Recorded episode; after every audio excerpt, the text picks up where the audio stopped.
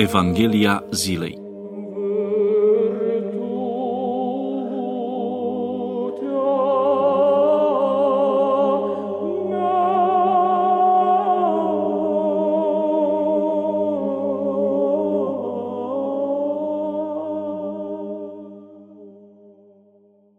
Citire din Sfânta Evanghelie de la Matei, capitolul 13, versetele 3 până la 9.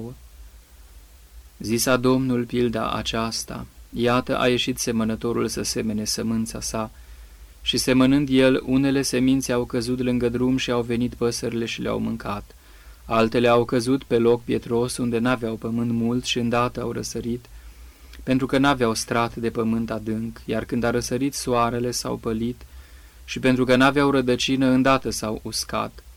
Altele au căzut între spini, dar spinii au crescut și le-au înnăbușit, iar altele au căzut pe pământ bun și au dat roadă, una 100, alta 60, iar alta 30.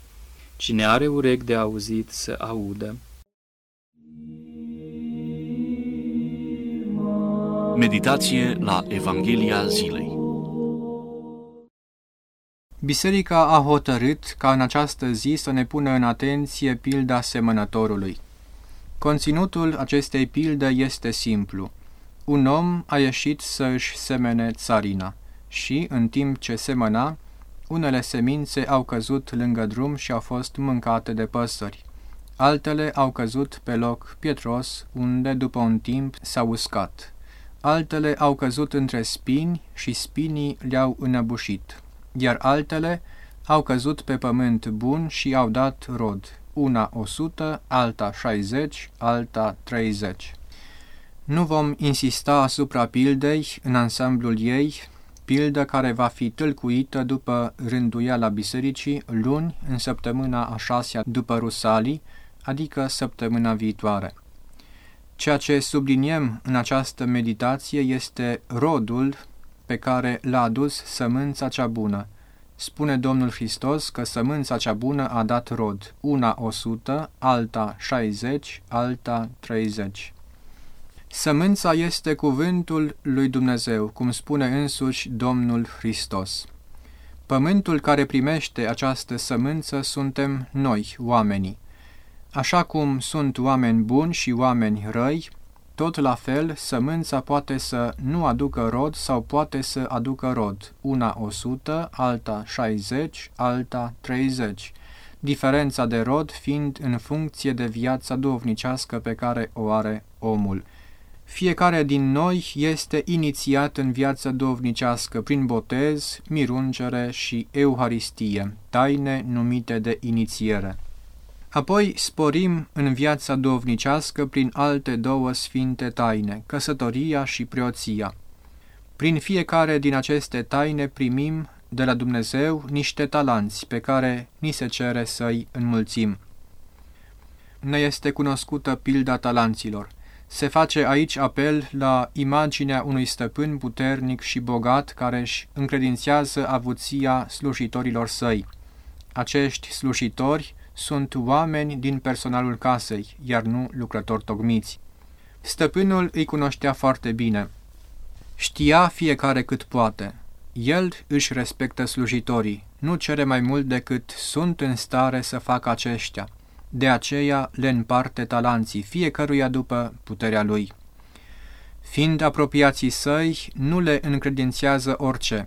Le dăruiește talanți, la acea vreme o cantitate considerabilă de metal prețios, aur sau argint. Slujitorii sunt 3, o cifră plină de semnificații sfinte după numărul persoanelor Sfintei Treimi. Așadar, 3 slugi și 3 cantități de talanți. Unuia i-a dat 5, altuia 2 și altuia 1.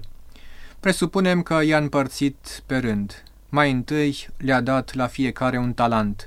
A văzut apoi că este unul mai vrednic, i-a mai dat un talent, dar următorul era și mai vrednic.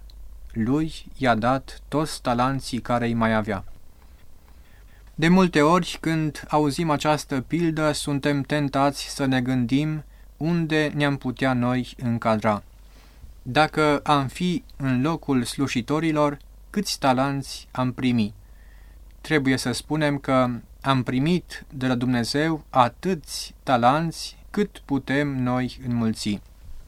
Dacă legăm această imagine a primirii talanților de sfintele taine ale bisericii, putem spune că prin botez fiecare din noi primim un talent, sau, mai bine zis, primul talent.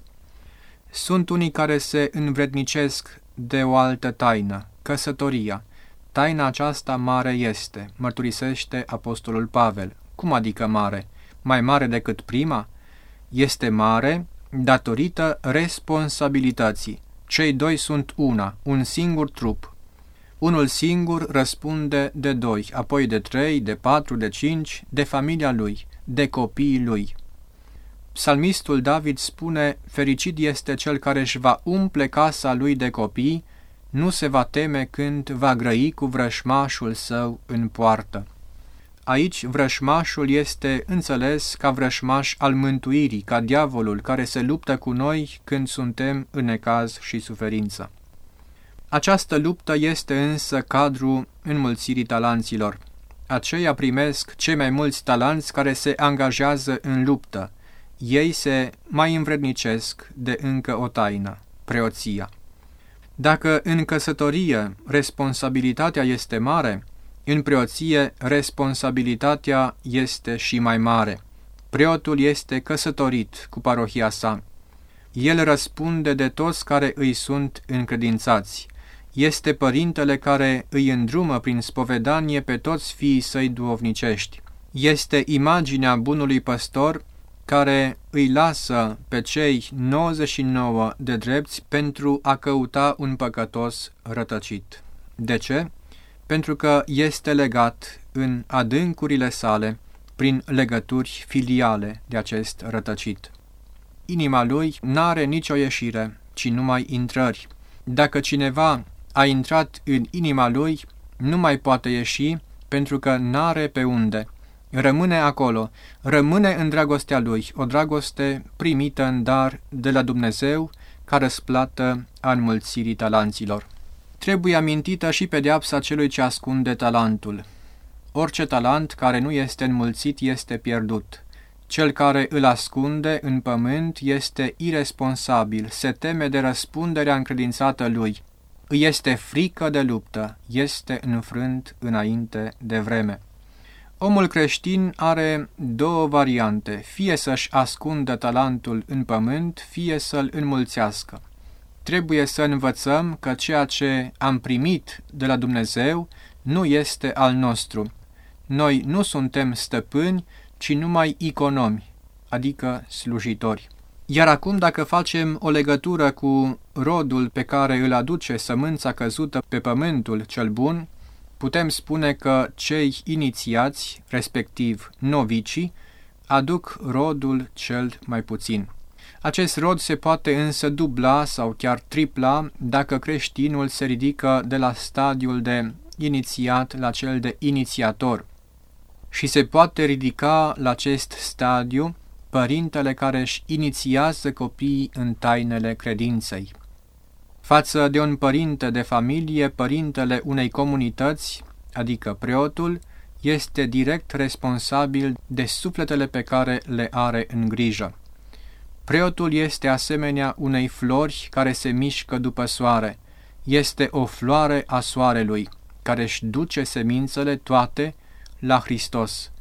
Preotul este o floare purtătoare de rod, este o floare purtătoare de viață, pentru că poartă de grijă ca toți să crească și să se mântuiască.